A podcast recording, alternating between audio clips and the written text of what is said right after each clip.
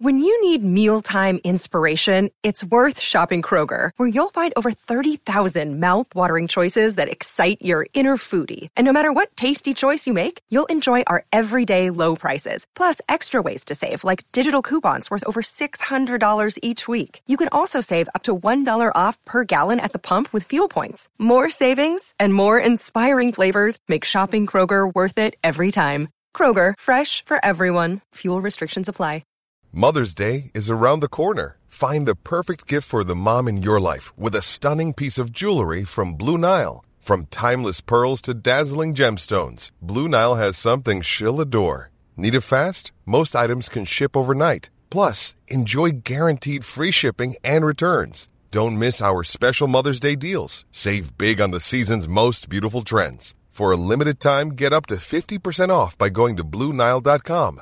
That's BlueNile.com. Another day is here, and you're ready for it. What to wear? Check. Breakfast, lunch, and dinner? Check. Planning for what's next and how to save for it?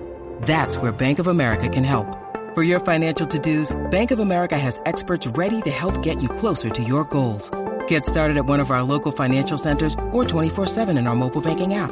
Find a location near you at bankofamerica.com slash talk to us. What would you like the power to do? Mobile banking requires downloading the app and is only available for select devices. Message and data rates may apply. Bank of America and a member FDIC. All right, we're to start. All right, Kevin will show up when he wants to.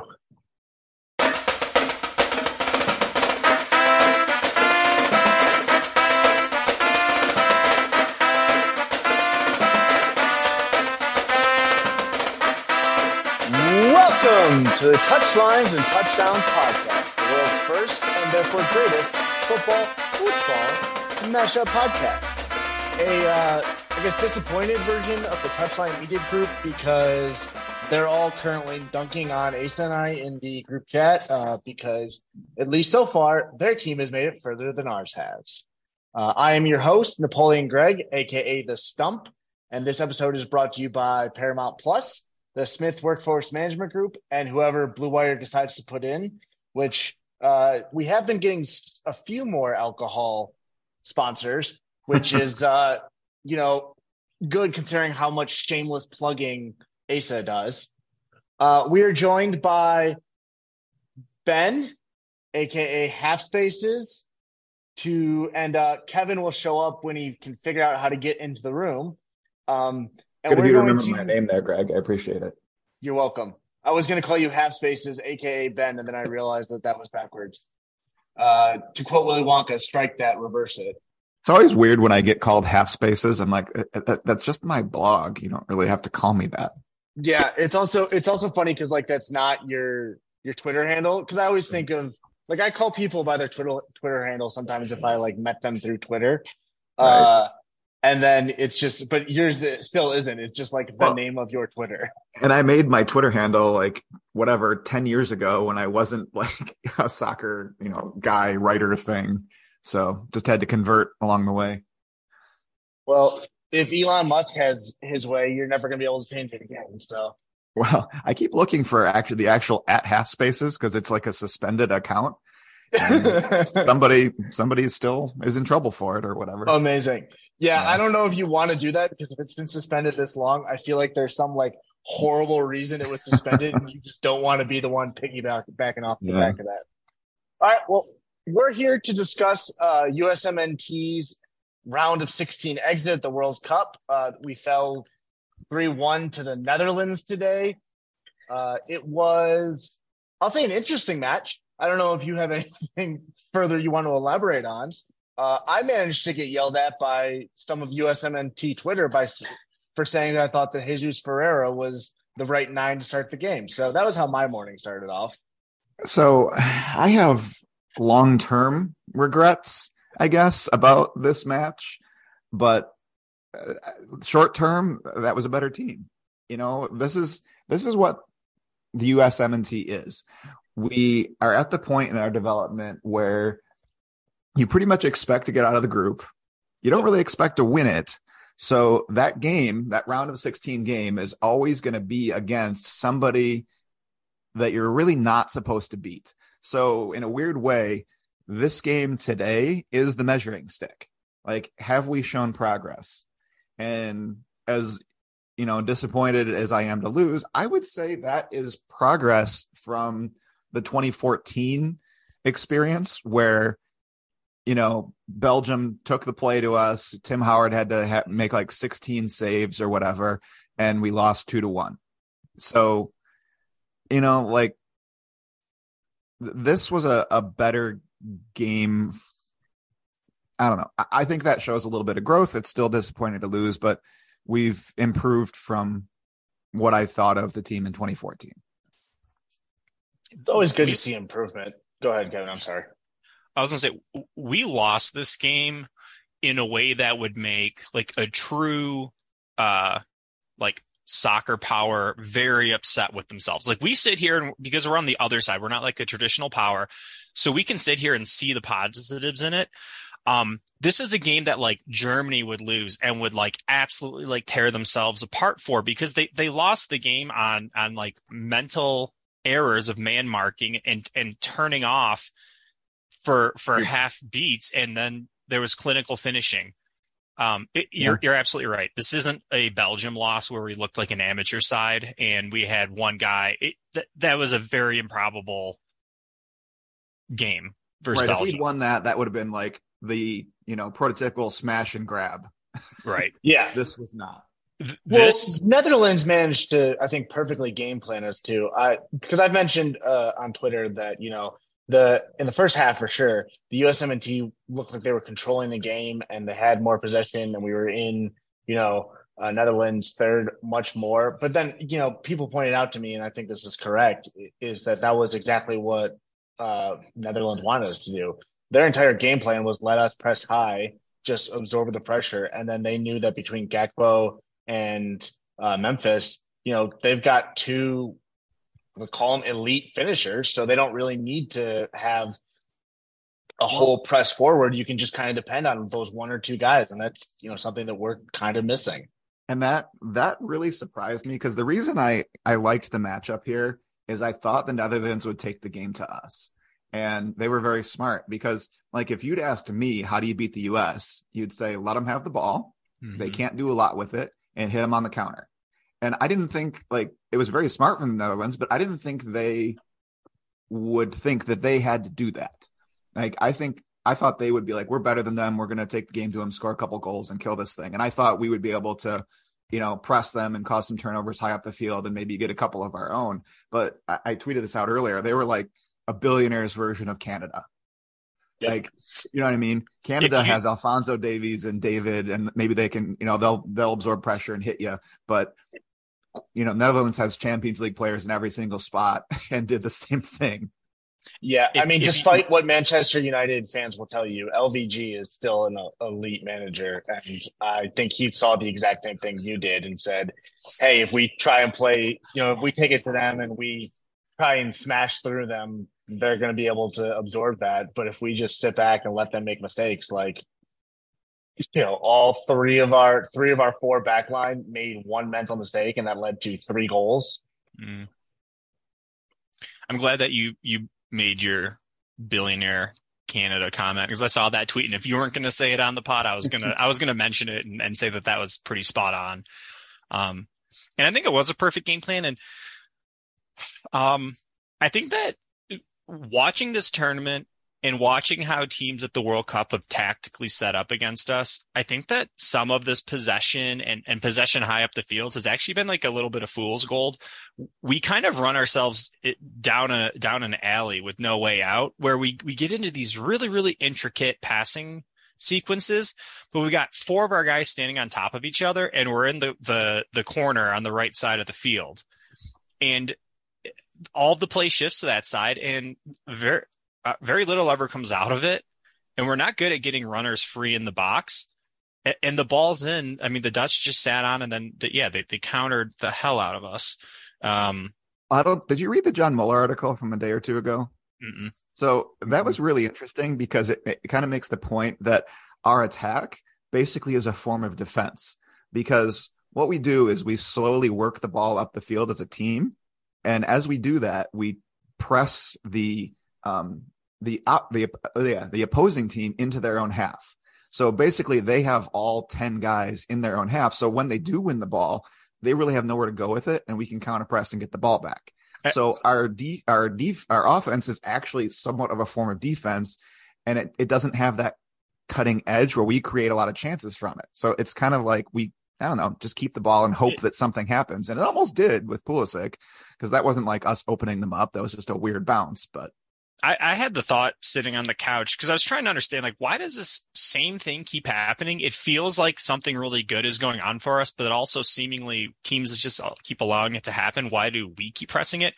The other thing that that does allow is when you have four players sitting on top of the ball, working little triangles and trying to find someone to run in a, behind. Um, you can't immediately counter press high up the field when you lose the ball if you don't have a bunch of players high up the field around the ball to immediately jump. So it, it, it may be a, a, form of defense, but it's also um, we almost have the ball high for the purpose of losing it there. So that when play breaks down, we can then jump them, and then like that's where the the the true chance comes from in like those helter skelter moments, and and that's how Pulisic had that wild uh, chance. Yeah. Um, so and I, that was also, I mean, it was off a set piece, but that's also how Ream had that one ball at, at his foot. Uh, it was chaos. It just kind of fell in front of him and he, and he just missed.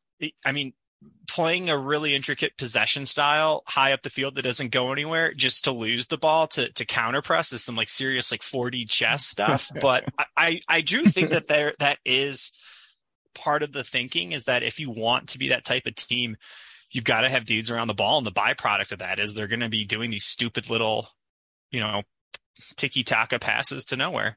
Well, and when I say uh, towards the beginning of this episode that I have long term regrets, what I mean by that is there's things that maybe you could have tried earlier in the cycle that would have helped with that. Like maybe mm-hmm. you try Weah at forward, or maybe you try Gio as the false nine forward but that was stuff yep. that you know what that horse has left the barn. You can't do it in the 70th minute of the you know knockout stages of the World Cup. Like that's something maybe you trot out against El Salvador a year and a half ago, and hey, this worked. Maybe we work on it. But like, because in order to do those quick interchanges and splitting people open, like one third of your forward line is a black hole. I mean, Jesus Ferreira was a disaster. Haji Wright scored, yeah. but I'm sorry, that was an accident. Yeah. Um, and well, Josh Sargent, better... who is your your best chance at it, is hurt. And like Josh Sargent wasn't going to change that game. I'm sorry, like he's fine, but like there's nobody you can put there that's going to be a piece of that intricate attack that's going to work. I don't know. I think Sargent would have that that first ball that Haji Wright just first touched into the back line. I think that Sargent could have yeah, I think Sargent would have played a little bit. I think anybody would have played a little bit better. That was the one of the roughest first touches I've ever seen, which is just it's so funny that he messed up, you know, that first touch that he couldn't get a one on one against the goalie in, or the keeper in, and then he trips over himself and manages to put one in. Like that's it, such an perfect encapsulation of that position on this team. There's you know? like two things that I think sitting on the couch as, as like a FIFA you know, 22 player, I'm like, oh, like, yeah, you just play Gio at like the false nine. Like, what the heck are we waiting for? you make like a good point that through qualifying is when you need to try it. But like, there's, there's two, there's two problems with, with that. One, um, qualifying through CONCACAF does absolutely nothing outside of maybe three or four games on this entire schedule to prepare you to actually play a soccer game against like anybody. Right. You have to you coach it differently, you prep differently, and like a different type of player. Like Miles Robinson is like a great CONCACAF center back because like all you need to do is have like, all right, one guy's just gotta be back there to like, you know, chase somebody down. Right. Yeah. Um that's a problem. I'd like to find a way out of that um, for meaningful player like experimentation. But the other issue too was the the player pool evolved a lot like over the the qualifying cycle, and it was also extremely injured at a lot of positions.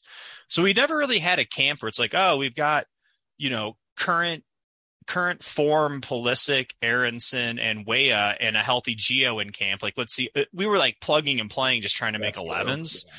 Yeah. Uh, it, it, still, I, I don't.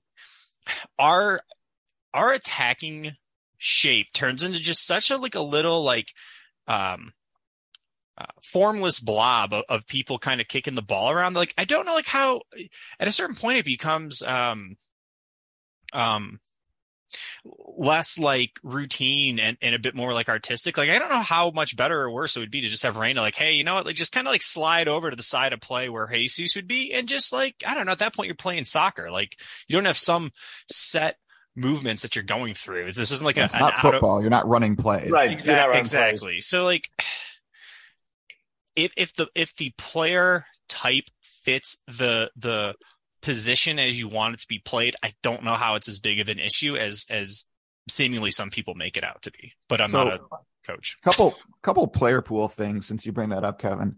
One, um, I think it was Matt Hartman or somebody on Twitter mentioned this. We're basically at this point playing with half of a player pool because that whole quote unquote missing generation thing.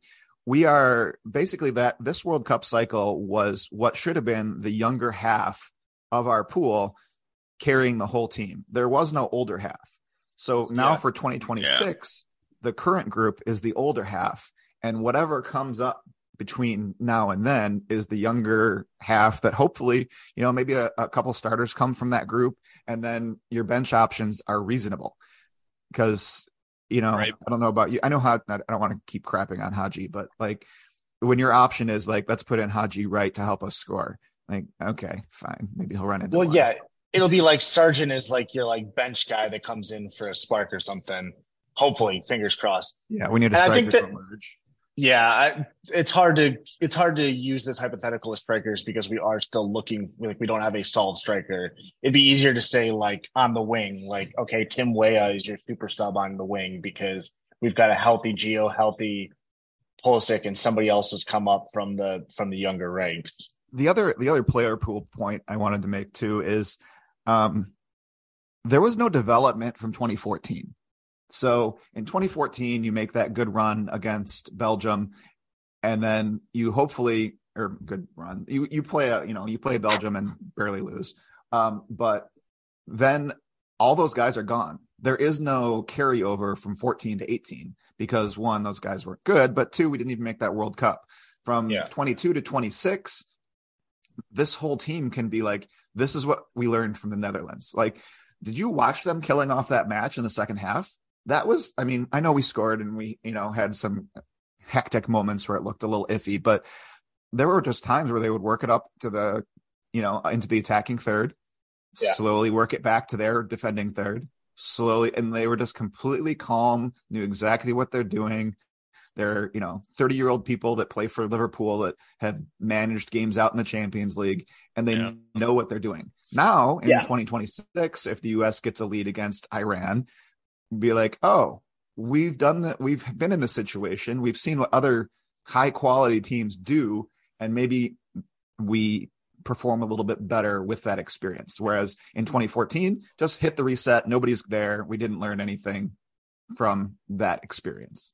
There, yeah. There were, I mean, go ahead, Kevin. I was gonna say I, there were also I was getting kind of like flashbacks to um to, to, to, bring this back to you know where my heart truly lies in the Concacaf Champions League.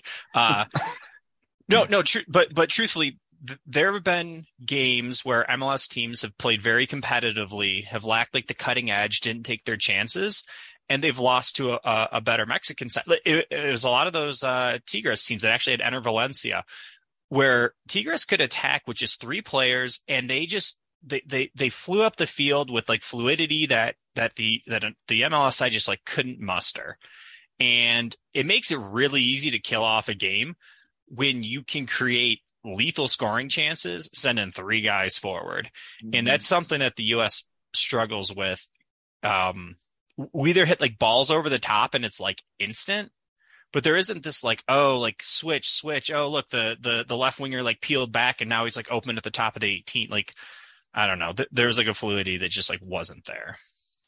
Yeah, and the, the honestly, I think the biggest disappointment for me is this whole team's ethos is, you know, we're not going to create a lot of scoring chances, but we're going to be hard to score against. So if you beat us, it's going to be one nothing, and it's going to be a tight game.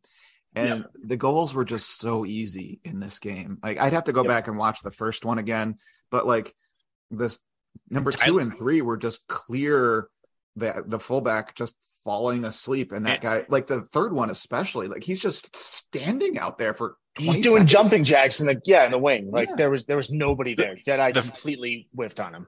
on the replays it looked like the first goal is Adams not not following his mark, Yep. which is bizarre for a guy who has had an entire tournament where he's covered his mark and other people's. Was was that where he was kind of like just jogging along behind the guy as he was running down the Yep. field? Okay, I wasn't sure who that was. That was So- Adams. So you made the point, uh, uh, the good point about we're we're playing with half of a player pool. This is the f- first like time where I remember in like the Klinsmann era, there there were lots of like debates of like you know who should start at what position, and, and there was like a, a pretty wide range of options because none of the players had the top end talent of our eleven right now, but also they were just they were all just like kind of the same. There were like dudes that were like maybe in like non, you know, a couple of guys who played in like top five leagues, but there's a lot of like European journeymen or like some MLS dudes. This tournament, like the drop off after like players like 12 is, is incredible. And, and Mhm. Adams jogging back, Robinson missing a mark. Those guys have played so many high intensity minutes. And part of it has been the game states dictated it, but also because like, who the hell are you going to bring on at left back to feel good about? And like Adams is irreplaceable. Like we need depth because at a certain point you got to be able to rotate guys. Like heaven forbid we beat the Netherlands. What are we going to do? Are we going to run the same 11 out and run them for another 90 minutes ragged Yep. against Argentina? I mean, yes, it'd be fun to do it, but like at a certain point, like it, it does become a war of attrition in the knockouts. And I mean, and that's where the true powers don't have a problem because they go 40 deep and Right. they bring their best 26. Well, did you France- see Brazil's? Did you see Yeah. Brazil's B team yesterday? Like that was ridiculous. Like Yeah. G- Yeah. Gabriel Well- Jesus is starting as the B team Oh, striker. right. Oh, So- and they both lost and they didn't care or one of them tied, i don't know one tied and one lost whatever it was and they'd already won the group so that you know what Yeah. they can take that third group stage game give everybody a break and then be ready for the knockouts I, I do like wonder who the the young half of this next roster will be. Because as soon as we we missed in 2018 like Pulisic was already on the scene but like I, I don't remember when people really started talking about like Weston McKennie really started talking about Tyler Adams. It, it may have not been for another year or two. Right. I think those was guys two. maybe were just starting to i think that was like um you know mckennie had just started to play at Schalke. so people were like screaming for him i think but it would have been like you bring him in for the last two games of qualifying or you know Yeah. something like that so i don't know I mean Adams was already at Red Bull New York but um I I don't don't know remember the calls for Adams getting that stronger until he Mhm. made the move to to Austria. even Yeah. then, and even then when he was coming in they were doing that weird like inverted right back thing and i still i remember i still remember matt doyle like on twitter like arguing that he should be like a right back for the longest time um Oh, so yeah boy. it, this this player pool came together really in the last like year where A- adams took a huge leap forward tim ream Yep. decided to, to to have the best form of his career Turn back was- the where, clock, yeah. where would we be without him this tournament? Yeah. Yeah, and I, I, I distinctly remember after the Nations League game that podcast where we're all like, "Oh, that retired Tim Ream." So Yeah. uh, clearly, we're all idiots. So Yeah, great I job. already knew that. Yeah, thanks for Uh, proving. I mean, at least wrong. at least we know at least one of the player pool for the next tournament. I have to I have to assume Joe Scally is going to uh, take a bigger bigger piece of this pie, unless he make he, he'd have to take, in my mind, massive steps backwards to not be like more involved at the next tournament, right? How old's Jedi? Ah, mid twenties. I think he could I- play in the next one. Other than like Ream and Zimmerman, like, age is not going to be an issue for any of the players of note. Zimmerman's 25. Yeah, so he's- apparently we don't know his birth date. like 30 so yeah he'll be 29 that's fine because i mean walker's got to be is he 30 he's got to be at least yeah, he's maybe even 29, Yeah, I think he is something 30. that. So I, he's super fringe. I mean obviously there's no way ream will be there. Yeah. but other than that it- Yeah. everyone yeah, should take it everyone should take steps forward. The team's ahead of where i thought they'd be i don't know. I i, I just I, I can't get worked up and be sad about this. Um Yeah. i was way more nervous.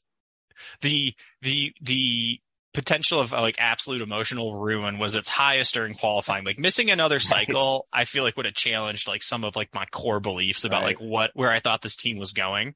Well, and going out to Iran would have been, I would have been pretty upset about that. That game, I Yeah. I re- I really started the, the last like 25 minutes of that was pretty brutal. The first Yeah. half was great because I'm like, oh, we're gonna kill them. We're, gonna Yes. we're beating them like four nothing. I So- still think that way a goal should have counted, by the way. That would have made that way actually we would have that was what the Netherlands did to us. Yep. Or that second one for halftime and That- just kill the Uh, vibe. so that was that was also a total MLS versus Liga Mackey's CCL move where like Yes. you, you you you play even to maybe even better than the other team. You're somehow down one nothing, and then you fricking ship one on the last kick of the first half. That was that was I don't know. I was getting just huge vibes of that watching this game. Yeah. Um, Well, at, a much higher level, obviously, but it, there's like similar game state themes. Another more high level look at this particular match too is I feel like this is another indication of how XG can be a liar too. yes. because like, I think we either well, I'm looking at a version of it, and we're basic. The U.S. and Netherlands are basically even. It was like 1.53 to 1.49, so you know whatever. But like, you Yeah. can't watch that. So as far as I understand it, it's kind of based on where the shot came from in the box and things like mm. that, is how XG is mm-hmm. calculated. And those two cutback goals are among the highest quality chances you can get. Like that's like Manchester City works to create those exact opportunities. Meanwhile, Yes. the U.S. opportunities come from you know like a, a skewed clearance that gets falls to Pulisic, and you know it's just you couldn't watch that game and not see who is like the mature world class team creating like okay this is a spot we're gonna go this is a good chance and we finished it versus the other team like come on let's try stuff and I don't know like you there was just a, a difference in I don't know maturity. I, I don't know if that's the exact right word I'm looking for, but as much as XG is a, is a nice tool and things, I don't think you can say those two teams were, were equally likely to win this game. I think it, you, I don't know if maturity is right word, but maybe confidence. Like the Netherlands had the confidence that they could break that press and counter the entire game, where the Americans, you know, didn't always necessarily look like they were confident what they were doing and were just trying to hope for the chaos to lead to a goal, which eventually it did because Haji tripped over himself.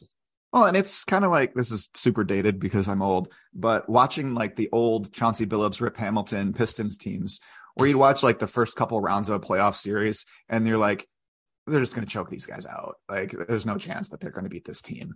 And you know, they might have some more talented players, but like these guys know what they're doing. They're going to win this game or win this series and move on. And that's kind of how this Netherlands game felt. They, they know what they Yeah. need to do to win. They're going to do it, and then they're going to move on and have a real game against Argentina. Yeah, I mean, I don't think it helped that we played perfectly into what I assume was LVG's game plan.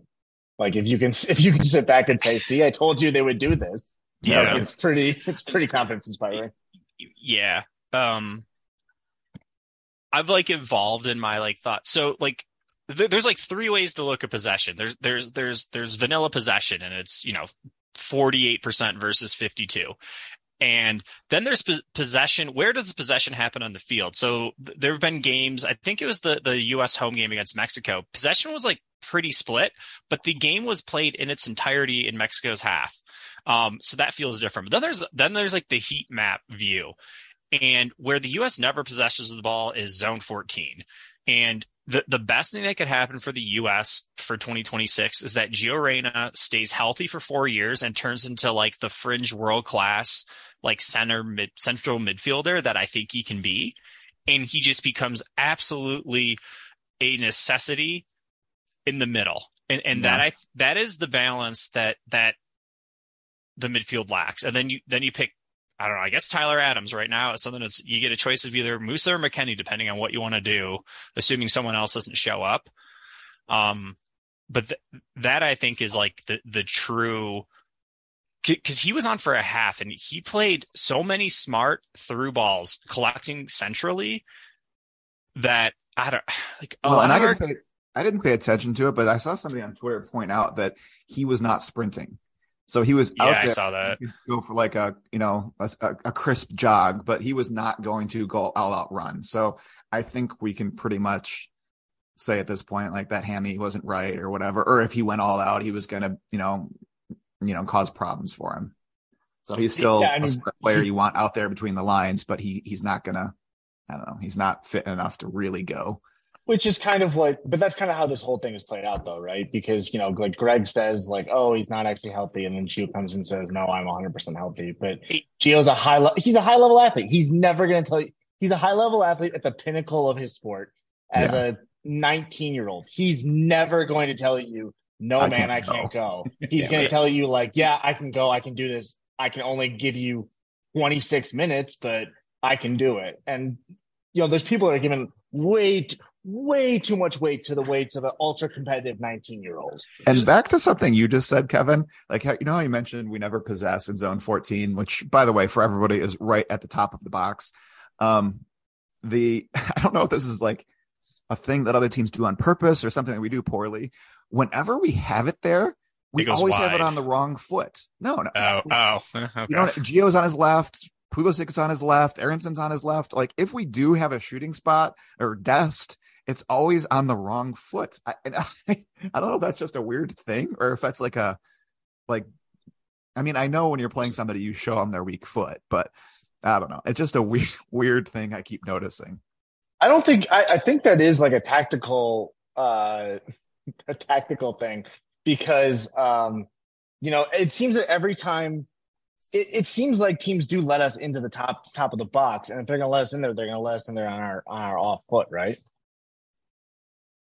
Yeah, I, I, I guess I, I don't know if we're being like driven opposite. I mean, that's some like pretty.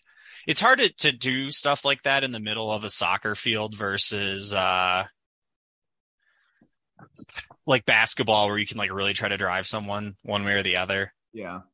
They're also it's funny. So the the cleanest ball that Pulisic probably struck this entire tournament was the one that rattled the crossbar against England. He's he's not a very good striker of the ball. So like I've I've not watched every minute of the guy playing. And maybe it's because it's like a a confirmation bias, but like two of the purest strikes that I remember him ever hitting is the crossbar against England that just happened. And when he was like still with Dortmund and like uh, against Real Madrid in Champions League, he like volleyed one from outside the 18, so Mhm. pure, hit the crossbar. Like I'll never forget that strike. But otherwise, generally speaking, he scores a lot of his goals like smash and grab or kind of like he places them.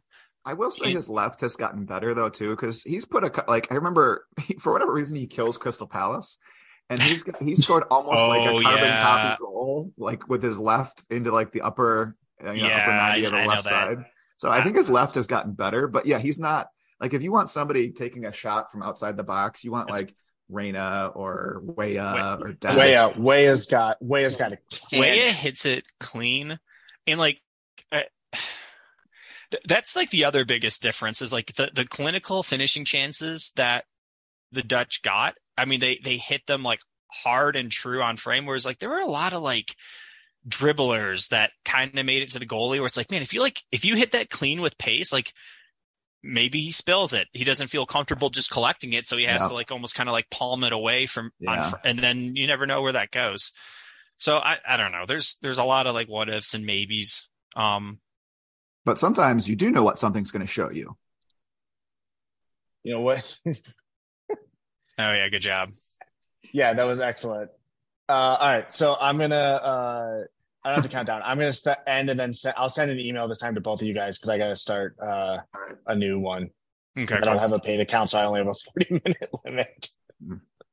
I was when Ben when you said that, I was like, what is he talking about? I'm like, oh, that's what he did. I'm like, And just have a what? Yeah. stroke? What's happening? I'm like, I Yeah. don't know where to go with that. Sorry, sorry. Hey, everybody. Uh, is this a recorded ad read? It is. You have Damn it. do it again. no, just keep going. Just keep going. UEFA Champions League soccer is streaming on Paramount Plus. Nine months of heart stopping, hold your breath exhilaration is underway with the biggest stars, top teams. You'll note not Arsenal and craziest fan bases across Europe. Watch every match from the group stage through the knockout rounds as Benzema and Real Madrid defend their title. No. Against Liverpool. No. Man City. Yeah, probably. Chelsea, no. PSG, come on. Barcelona, now you guys are clearly just messing with us. And more, Bayern, in soccer's biggest club competition. So don't miss a single sweat soaked second of regulation time, stoppage Moist. time, and extra time. And stream every match of the UEFA Champions League live exclusively on Paramount Plus. Uh, we'll also note that you can watch Europa League and Conference League on, on Paramount Plus, but they're not going to advertise for that. Golazo. Hey, it's Kaley Cuoco for Priceline. Ready to go to your happy place for a happy price? Well, why didn't you say so? Just download the Priceline app right now and save up to 60% on hotels. So, whether it's Cousin Kevin's Kazoo concert in Kansas City, go Kevin, or Becky's Bachelorette Bash in Bermuda, you never have to miss a trip ever again. So, download the Priceline app today. Your savings are waiting. Go to your happy place for a happy price. Go to your happy price, Priceline. I'd like to thank Ben for uh, taking Ace's place with the ham-fisted ad read uh, shoehorn there. Excellent work, Ben. I'm sorry I didn't recognize it at first. I need to Uh, make. so I I need think- to apologize to Asa, by the way. Doing uh, se- uh, segues is harder than I expected. you got You just sit there and wait for somebody to say something about watching or Paramount or something like that, and then you got to jump in. Yeah. Um, all right, so I guess you know we lost three one to the Netherlands, but there was still some good in there. I guess I kind of want to ask you guys, who do you think your man of the match was? Um, I mean, we can do go to the match as well, but I don't think that. Uh, I think that's pretty obvious. It's just the back line. I mean, early on, I thought Dest was just balling, but then Yeah. you know, defense became a thing. Uh, Matt Turner was good, and I don't know if this is an individual game thing, but his distribution over the course of this tournament was like, dude, we don't need Steffen. So I don't know. I mean, he I made was- a couple big saves. I was going to say Turner. Like I can't pick a clear and obvious attacking player. So Yeah. I, I kind of have to go with Turner because yeah, the the six minutes of hope that we all felt when it was two to one were only made possible by a couple of like really big saves by Turner in the second Yeah. half. Um, Oh, that one where he got he got peppered with two in a row in the second double. was his, was his hand. Yeah. Yeah. that was unreal. And I, you know, I've been banging the Turner drum for a while, but I, don't, I just want to say I don't think Zack Steffen makes that second save. Yeah, and the midfield was a little bit of a disappointment to me as well. Like it kind of felt like midfield wasn't a factor, if that made sense. Like just wasn't think a they were finally tired. Yeah, Like Well, that- you have to play. That's what 360 over a week, yeah, ten days. Yeah. That's a lot of soccer, man. It's a lot There- of cardio. There wasn't a lot of battling to be. I mean, maybe this was by design by the Dutch, but like there just wasn't a lot of battling in the midfield. it just Either- felt like it went up and down the wings for most of the game. I'd have to mm-hmm. go back and look, but that's what it feels like in my memory. We Yeah. we with extreme ease would work it up high to the right hand side. We'd kick it around in a circle for a while, or the the Dutch went flying the other way. They're, they're just this wasn't a game that was played, you know, in the in the central third. Well, and and think about it. If you're uh, Louis Van Gaal, Louis Van Gaal, whatever you say, like, do we really want to try to work it through a midfield of three super athletic guys that are going to make it a huge pain in the ass? Like, Right. Yeah, probably not. Let's just go around them. Yeah. We yeah Uh, we Go ahead, Kevin. I was I was gonna say, I mean, we we we know we know our kryptonite, and it's teams that don't want to battle us. It's it I mean, maybe it's true progress where the the Netherlands actually game plan for the U.S. versus you know eight years ago you just roll the helmets out there and you know you, you let's go play play the play our game. It doesn't matter what the U.S. does or doesn't do. I mean, so that's like a, a mark of of progress is that there seemed to be like an intentional wrinkle to a game plan versus just being like, don't get hurt out there. We're going to be subbing early. like, let's let, wrap this up. Do you guys remember that? Um, I, I don't know if this is a, a PG 13 rated reference, but um, Milton Berle. You guys remember this story? So Milton I- Berle. Uh, I know was who Milton old- Berle is and what he's famous okay, for. He's, a, he's he's an old um he's an old actor that had a reputation for having a humongous and um there was a point where somebody dared him to you know take it out and compare or whatever and he reportedly took out just enough to win Yep. so he Yes. didn't he didn't he didn't uh, you know flop the whole thing out there. He took out what he needed to to win, and it feels Yeah. like that's maybe what teams used to be able to do uh, to the U.S. And um, you know maybe now they have to uh, pull out the whole bag. Go a little bit more. Yeah. Yeah. Well, I mean, that, but that's that's definitely an improvement for the U.S. Right? Is like you don't now you have to at least make other people show you their whole bag of tricks before they can beat you, and it's not just like throwing a better player on the field and saying, "Well, game's Right. over." And it's not like in 2014, Roberto Martinez didn't have a game plan for playing the U.S. in the you know the round of 16. But I think the game plan could be like we're going to do what we do. We're better at we're better than them, and we're going to you know as long as we play well, we're going to beat this team. I think the Netherlands had to be like, all right, if we try to attack them and we carry the play to them, this is that's not an ideal situation for us. But you know, I, I think I don't know. I think basically we've been seeing the whole thing. They were the, the Netherlands had to be very smart about it to win, and they were. Mm. So we can do a full we'll do a full post mortem post mortem later this week. But I think that uh, you know, there's been a lot of discussions about Greg's future uh throughout this tournament, especially I mean, I don't know if it's the entire uh, or I don't know if it's the US Soccer Federation or just my little particular corner of Twitter, but I saw a lot of people calling for maybe a different coach in the 26 cycle. Do you guys have any thoughts on that? I, I mean, I've I've heard like almost like a rule of thumb that it's just a terrible idea to let a coach go for more than a cycle. Um, I mean, look at the the the, the weirdness that ended up happening happening with Klinsmann by letting him run for two cycles. Like, you generally reset unless you've got some like legendary coach and you just won the World Cup. Like, a lot of times you move on just because you need fresh ideas. Um, Is that really how? Because I I assumed that I, I'm going to be fully honest here. I just assumed that other countries basically had their national manager, and he was there until you know like an embarrassing exit, like Mexico sacked Tata because I they mean, didn't make a sometimes knockout that's round. the case. Uh, like Uruguay had Tabárez or something for like 15 years. I mean, um, what's his? Uh, Germany kept Jogi Löw for a while, but that went Yeah. poorly. I I tend to think that um, you know, like you should get one cycle and then you get stale. Um, I don't know what's going to happen there, but um, actually, I just threw out a tweet asking for questions, and Bima Jenkins just said, "Who should we be following as solid potential options?"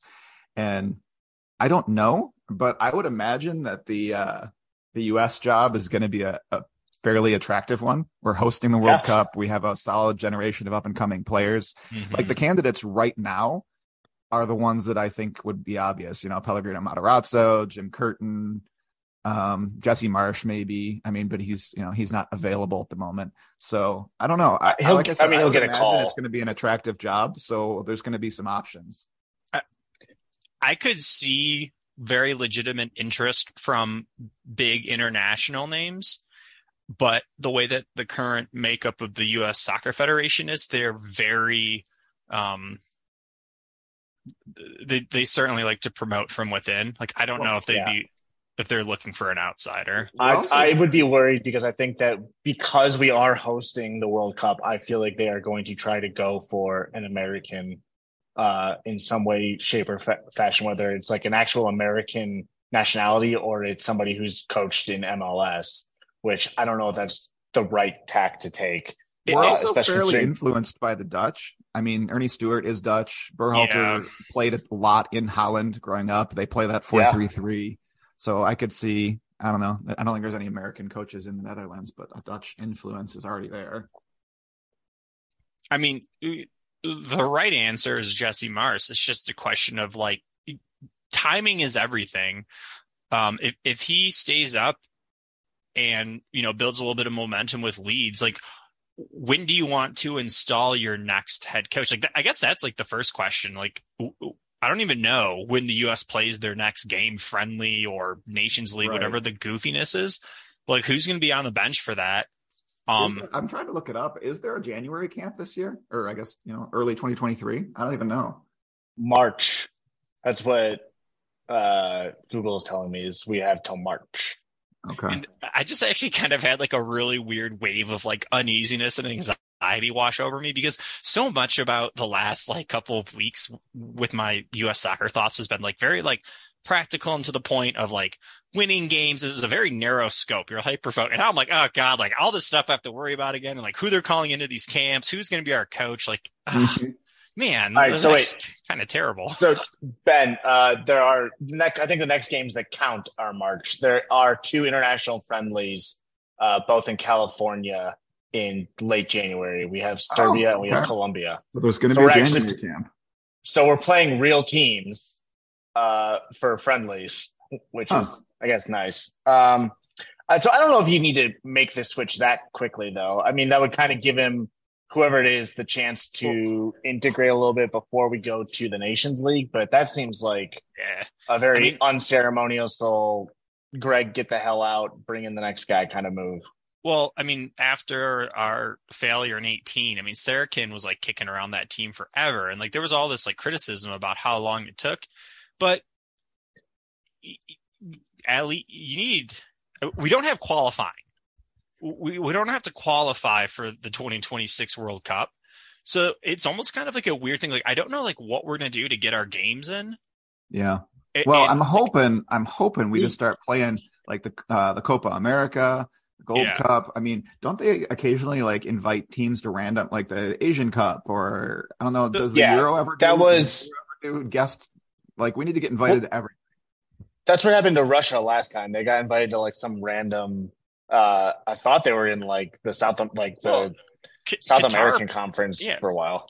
Qatar Yeah, played Qatar- in the Gold Cup and they played Yeah. in Libertadores or Copa America. Okay.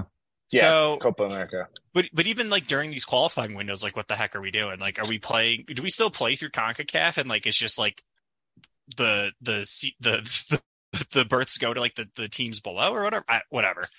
That doesn't really matter. I guess my point is there is time to find the right coach, but timing is everything. I, I don't know if if Jesse has a good thing going in the prem. If if he's going to be like, oh yeah, here, like let me cut my tenure here short to come coach Well, the national team. And the thing is, like, they had a good run right before the World Cup, but like three games earlier, he was about to get fired. So, yeah, I was gonna right. say I Jesse mean, might take knows- it just who because knows what's going to he- happen. Jesse seems like he has the least amount of job security of any Premier League manager. No, through no fault of his own. It's just like a bias against him being American. I want them to to to sell Adams for seventy million dollars after this tournament performance. Brenden Aaronson, like, I'm sorry you may be left hanging, and then like Marsch leaves. Yeah, Like, we can still watch Leeds to watch Brendan, but right. we don't need Um, all our eggs in one basket. Right. So Um, I, I would love it to be Marsch just because I think that like his style would best fit the player pool. Um, but like, uh, what a what a, a cruel twist of fate it would be that we get Jesse Marsch who wants to just be like an absolute track star, and then it's like 2026 and Gio Reyna is like Kevin De Bruyne, and we're like, oh, I don't know if he fits the system. like we're we have to bend around that. Like, oh, that'd be hilarious. I mean, it'd be a great problem to have. But All right, we've also Yeah, that's like- very we've kind of gotten variations on the same question here from some guy named Parker and then somebody named Zach. Basically, like w- one guy wants to know what's where do we go at striker, and then the other guy kind of more generically wants to know like what do we need for the next cycle? Like where do we need people to emerge? I mean, I think. Eh, go ahead, Kev. I, I, mean, be happy that Pepi's like 19 still and scoring goals in Belgium. Um, you know, we talked about this on previous pods, how we were like writing players off before they turned like 23. Like Josh Sargent was like dead to us and he was like 21 or 22, whatever the heck he was. Auston Trusty has entered the chat. Right. Oh Like, God, like, no. Pe- Pepi's going to be like 23 for the 2026 World Cup. Like he has two World Cups before he's probably like eh, he'll be prime for like 2030. So I mean that's that has to be your your hope. He is a pure striker of the ball. You see the goals that he scores in Belgium. Mhm. Um he he hits it very cleanly. He's a tall guy, he's lanky. Like if he can grow into his frame a bit, um that could help but but other than that, I, question marks. I have no idea. I don't even know really who, what like youth strikers are are out there that we should be like getting hyped on. Right? Yeah. Well, and I, I'm I'm not ready to to write off Sargent yet either. No, I mean, he same. did he did take a he'll be 27, 28 and 26. in 2026. I mean, he's still got plenty of time. As soon as we got him out of that German hellhole he was in, he started getting more more confident and everything. So like I think that if you give him if he makes the right moves over the next four years, I think that at the very least he'll be a very complimentary bench piece. Well, and in addressing the question, like where do we need people to emerge? It's it's basically everywhere. We need two new center backs, and frankly, like aside from the one kid at um, Philadelphia whose name, oh, Richard, sorry, yeah, I forgot about that because he's never healthy. But Yeah. basically, we need four new center backs to emerge. Three. Yep. I mean, if you get Miles and Richards healthy, fine. Um, but A you need fullback or center backs. You need fullbacks at both spots. Like, unless you're really gonna like, you can't roll with Dest and Jedi forever. We talked about the forward, and, and frankly, I don't, I don't know. I mean, maybe it's Pepi, but like, my money right now would be on underscore. like Well, I think- somebody's going to emerge in the next four years. That's going to be on the like that's going to probably be the starter, and that we don't even know this person's name right now. We have no. I mean, yeah, that's midfield. definitely the way to do it. Yeah, we have no depth at midfield. We could use an offensive eight. So maybe that's Ledesma, maybe that's McGlynn, maybe that's um, Mendez. I don't know, but like we need, we just need more players everywhere. It's kind of like uh, the whole recruiting thing. Like when when Michigan loses, you know, Blake Corum, like I, it, it's nice to have Donovan Edwards to be able to put in there. Or but when you're when you're Alabama, you can lose a guy everywhere, and it doesn't matter because you Yeah. have you have players stacked three deep and like that's what the best teams in the world have like if you if you like let france's fourth team have a dedicated coach and like train on their own they would probably be a semifinal contender so we just need more everywhere I made the joke. Yeah, I think that when it was 2 1, I'm like, man, heaven forbid we level this and go to extra time. Cause like, right who are we going to bring on? Like, we're, we're going to run ourselves ragged. like, Like, in our in our ra- in our group Dead chat that Legs has, like, the Johnson. yeah when we have our group chat but that where like the football guys are involved they're like who's on the bench and it's like uh nothing there's nothing on the bench it, uh, so What if Morris in a separate soccer group chat, we, we went there. Someone like posed this like idea that, the, that, uh, and this was like fresh off of the Jordan Morris like controversy when he came on against Wales instead of Reyna about Yeah. how like there has to be this huge like pressure from like MLS and like the small US soccer circle for like player selection who's on the roster. I'm like, okay, like fine, but like let's actually like press on that theory critically. Who are the snubs left in Europe for for players that uh are sitting on the bench? Like the, there really aren't any subs uh, other than Pepi. Like who are you getting worked up about? Like there Right, aren't like- there aren't subs to be had. Like it's there's there is a there's our first team and then there's people that you that you just can't play. right like mendez and But Ledesma, there's also right- hopes that people get though, because like Chris Richard would be there. I think that uh, what's his face would have Pefok would have been there. Uh, so in terms of like starters, I think there's only really four starters we probably need to find.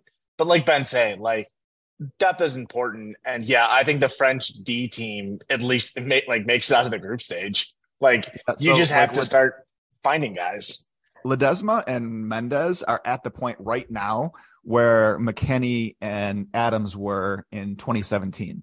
They're, you know, Ledesma's getting minutes off the bench for PSV. Le- Mendez is actually playing for kind of a low level Portuguese side. So, you know, in a year from now, maybe they're like full on starters or they're, you know, like, hey, these guys should have been part of the team. But like at this point in their careers, like I don't know. I would still rather have Mendez there than Roldan, but um, Yes. you know, but whatever. Like yes. if you're not gonna play, who cares? So I, I we the only spot that some of the player selection controversy could have like really have impacted is yeah, like the Haji Wright thing. Now, if we had it had injuries at center back, that could have Yeah. caused an issue. But like otherwise, like I don't like I don't know. I'm not gonna I can't get worked up about the 26 that he brought and like who mattered in the end. Well, and Right. this may be a little hot takey, but whoever the next manager is, I'd like him to be somebody who stands up to Pulisic a little bit more, because, like, I don't know, he doesn't really need to be the nine, like, play ninety minutes every game. He doesn't need to be on set pieces.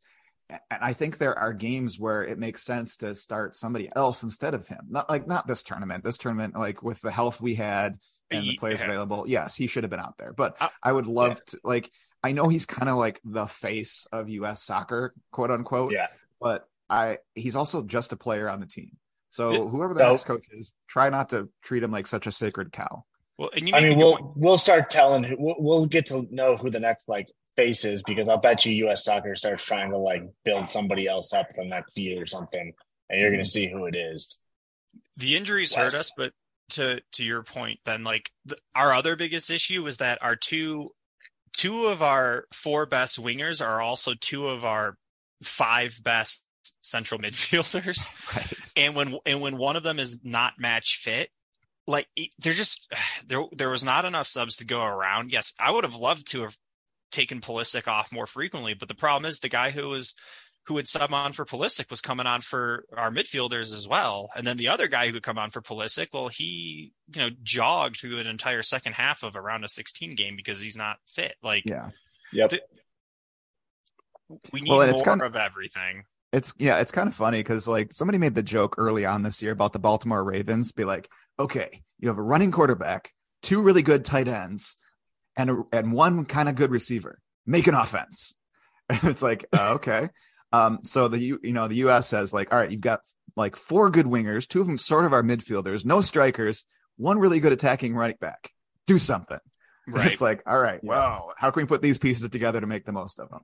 The, like there is a, a a world where like a three five two actually fits this team because I think you can pinch Pulisic in the middle pretty well or Rain in the middle, but whatever.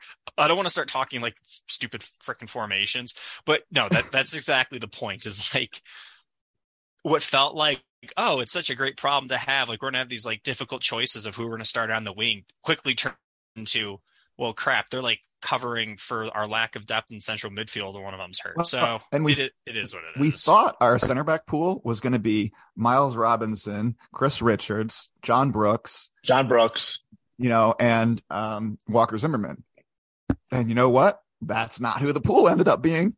we didn't even think Tim Ream was No. going to be like throw Tim Ream in there, fine. But like, so by the time the World Cup actually rolls around, you have, you know, one of those guys, one and a half, if you really thought Ream was going to still be there. So Yeah. like I don't know, maybe it, it- what you think you're going to have and what you get to the World Cup with are not always the same. Yeah, that's I mean that is highlighting one of the follies of trying to do this four years out is mm-hmm. you never I mean Ream we all had written off and then at the last second he was on the plane and then John Brooks for three years was a in pen starter and then all of a sudden he's not even on the plane and Well, and, and some poor to schmuck that. tonight is going to get the assignment from their editor to, hey, you need to write the 26 tickets to um, the World 2026 World Cup, and it's going to be like, Yeah. yeah, jeez. So, like we just the like, 26 26 You know, like six I'm- months ago, we don't even know.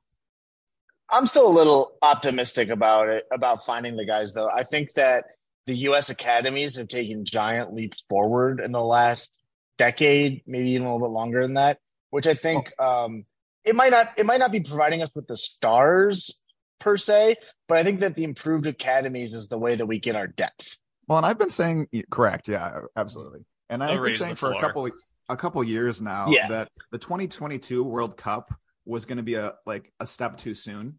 That we were going to be a Yeah. young, interesting team at the 2022 World Cup, and I think we were. But if things go according to you know plan and we keep moving, like we might actually be able to make a dent in 2026. Yeah. Yeah, I mean, I think that I think that our 26, I think the depth is going to come from the academies and stuff like that, and then I still think I think we're going to become less dependent on dual nats, which is kind of how we got to where we are right now. And don't get me wrong, like I'm very appreciated that uh Serginho chose us and Jedi chose us and all of that good stuff. But I think Musah, but I think that we're going to stop see we might see some more like high profile switches because they see a way into the into the starting 11, but I think that the way that we're going to improve this team more is through an improved academies and having everybody, you know, play through that and then I, again, we talked about we talked about this ad nauseum, and I don't want to get into it again. But I think that player U.S. players coming up in the U.S. academies need to be more conscientious conscientious of their career moves. And the move shouldn't be just go to Europe at any cost. Like we need to, uh, the academies need to be telling these guys and or telling agents to tell these guys like, hey, you need to be mindful about the moves you're making because this is how you're going to not only like make yourself a career, but like if you make the right moves, that's how you finesse yourself on onto the roster in 26. Well, and another name we didn't even mention that I keep forgetting about is Folarin Balogun, however you say that dude's Oh name. yeah. Like maybe he decides like, hey, the U.S. is a solid team that needs a striker. Like Mhm. I can do that. So No, I mean, don't that know. would be great. I, I pulled up like the the top outgoing transfers uh, by fee paid out of MLS for American players. Mhm. So dudes who've left recent, I mean, this is like number one, top to bottom, but like Pepi, Aaronson, Gaga, DK are the four highest paid outgoing transfers. Aaronson's already fully integrated.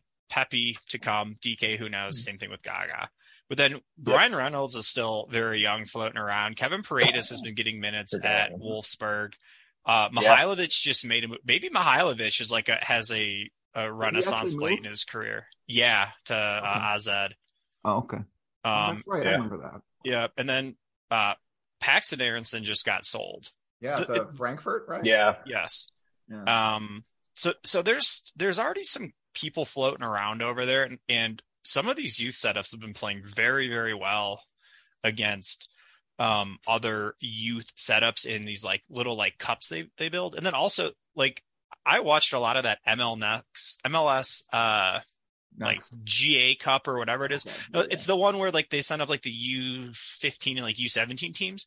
But like, dude, the US the, the MLS academies won both age groups and like outplayed a lot of very, very top like I watched the the LA Galaxy Academy like pummel Manchester United and they had like three U seventeen like internationals on that ma- for England on their academy team. Like it's good like you said, it's going to be underscore. It's going to be people that we're not even tracking. Like, uh, I mean, this is an even weirder shout, but like, who's uh Quinn Sullivan? Doesn't he have like a younger brother or something that's supposed to to be, be Paxten, right? that's supposed to be like the the next like coming like he's like the next coming of like Gio Reyna and Pulisic. So like it, it's going to come from like weird spots. Yeah. But, but the academy, we just have to keep the machine churning, and the floor will raise. Well, and like you said, these kids are now at the point where they go, like I forget who they played. The Philadelphia Union sent like a U16 team to Brazil and just Yeah. like was just stunting on people. They were winning like seven to one, seven up, like six to zero, and those kids are now growing up being like, like I don't care that this is Brazil or France. We beat those guys seven nothing when I was 16. Like, yeah, The- Yeah, the- that's the other thing. Like, there's there's guys that could be starting for this team, or at the very least, depth pieces that are 14 right now, 15 right now. Like, right. these guys might not even have broken into an academy yet. It- it- I, I, I kind of got derailed on my academy thing, but the reason I also pulled that list up because Ben, you made the point, or no, Greg, you were about where you go is important. I do not want Yeah. to see anyone from MLS going straight to a Premier League side. I don't want to see Chelsea coming in and buying Matt Miazga again. Do not do that. Uh, Matt Turner's like a weird exception because he's like 28 already. You go to Germany, go to go to Belgium, go to Austria. Brenden Aaronson route. That is Yes. what you do. You go Yes. to, you know, Austria, then you work, go to like a low level, like top, you know, top of league team. especially as like an attacking player, like you need to go to a team that is going to attack. And like Yes. it, it, Brenden Aaronson's like a weird example. The Austrian league top to bottom is actually like pretty bad, but you Yeah. play Champions League minutes and you can get like you're part of like the Red Bull ecosystem and you get like a lot of exposure from it. That's great. Well, But, and like, if you're if you're on the best team in Austria as an attacking player, that's like kind of ideal. You're going to get the ball. You're going to get a bunch of chances to score. You're going to look good. You know, you're going to feel confident. Like you don't want to do the Jozy Altidore and go to Sunderland where you have to grimly defend and try Right. not to get relegated. yeah, and like and, and grow into Europe. And and I hope that people are like starting to to better understand it. Like like Paxten Aaronson, I think he's going to like Frankfurt, which is like that's like a great landing spot in Germany. Like Well- they're not going to be like relegation threatened generally. You're not trying to break through a starting eleven like Bayern or Dortmund. Like don't bite off think- more than you can chew. I think that like the idea of the Americans in Europe was so foreign uh, was so foreign, uh, you know, five years ago, 10 years ago, or whatever, that guys were just taking whatever the first ticket they could get to Europe Yeah. was. And now we're, again, academies are improving. Uh, and like guys are being more conscientious because I don't think they're only seeing like before it was you get one shot to go to Europe. If you don't take it, you're not, you're never going to Europe. And now it's kind of like, okay, well, even if I don't go to Europe as a 19 year old, like as a 21 year old, maybe I'll get a shot at, I don't want to say Sunderland, but that was just the club in my head because Ben said it. And it's it's easy for me to say this sitting in my basement too. Like, like can you really can you really fault Matt? At least it's your basement, not your Right. mom's.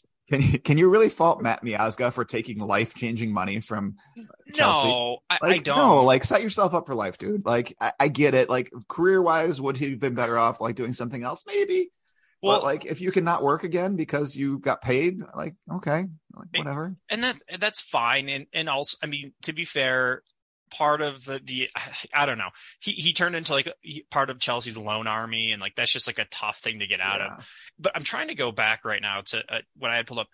You made the point about not jumping at the first chance and if you want to leave when you're 21 like brenden aaronson was not that young. He was 20 when he moved and i think he turned 21 like shortly thereafter he he didn't go over there at 16 or 17 like he, Brenden Aaronson was like a starter for at least a season, season and a half for for the Union.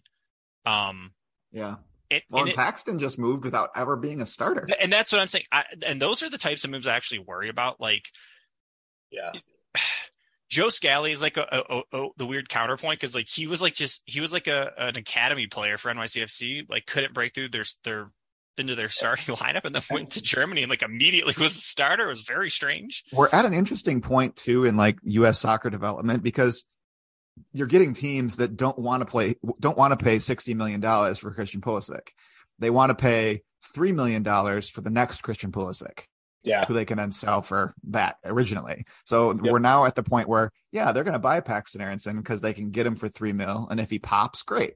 And if he doesn't, you know, what? it was 3 million. It was three million. Yeah. Yeah.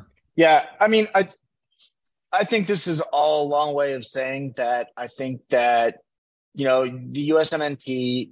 I think we can say met expectations for this World Cup. Uh, didn't really exceed them, and you know didn't fall short because they made it at least out of the group stage. They they got they got to where they needed to be.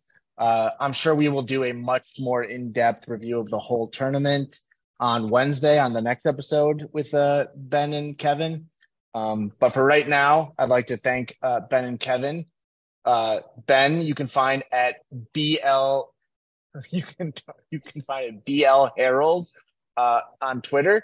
He is also at halfspaces.com. Uh, he will have his grades up for the tournament soon. We don't like to put any pressure. I'm not going to kill myself this time, but I'd imagine they'll be out by Monday or Tuesday night, at least in time for Okay. a repeater. We we can talk about it, and I can feel like I am semi informed. Okay. Uh, we also uh, like to thank Kevin at Kev underscore Kwiatkowski on Twitter uh, or anywhere you can find him on any Reddit weather type forums. Uh, none of you guys have still found us his Reddit at, so we're still waiting for that. Uh, you can find me at Mr. Mojo Rising 89 on Twitter.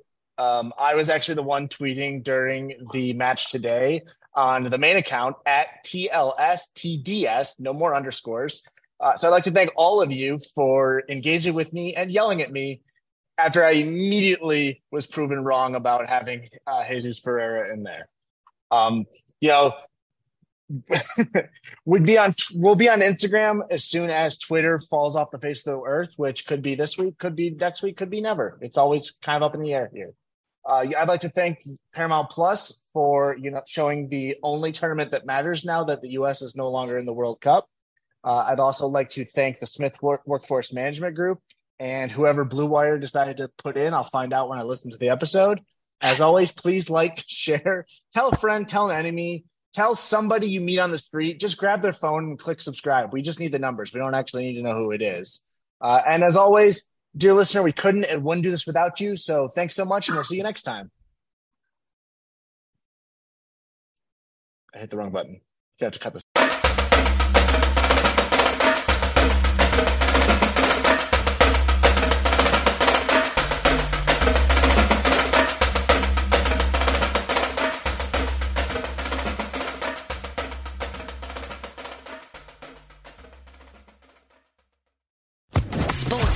Podcast Network.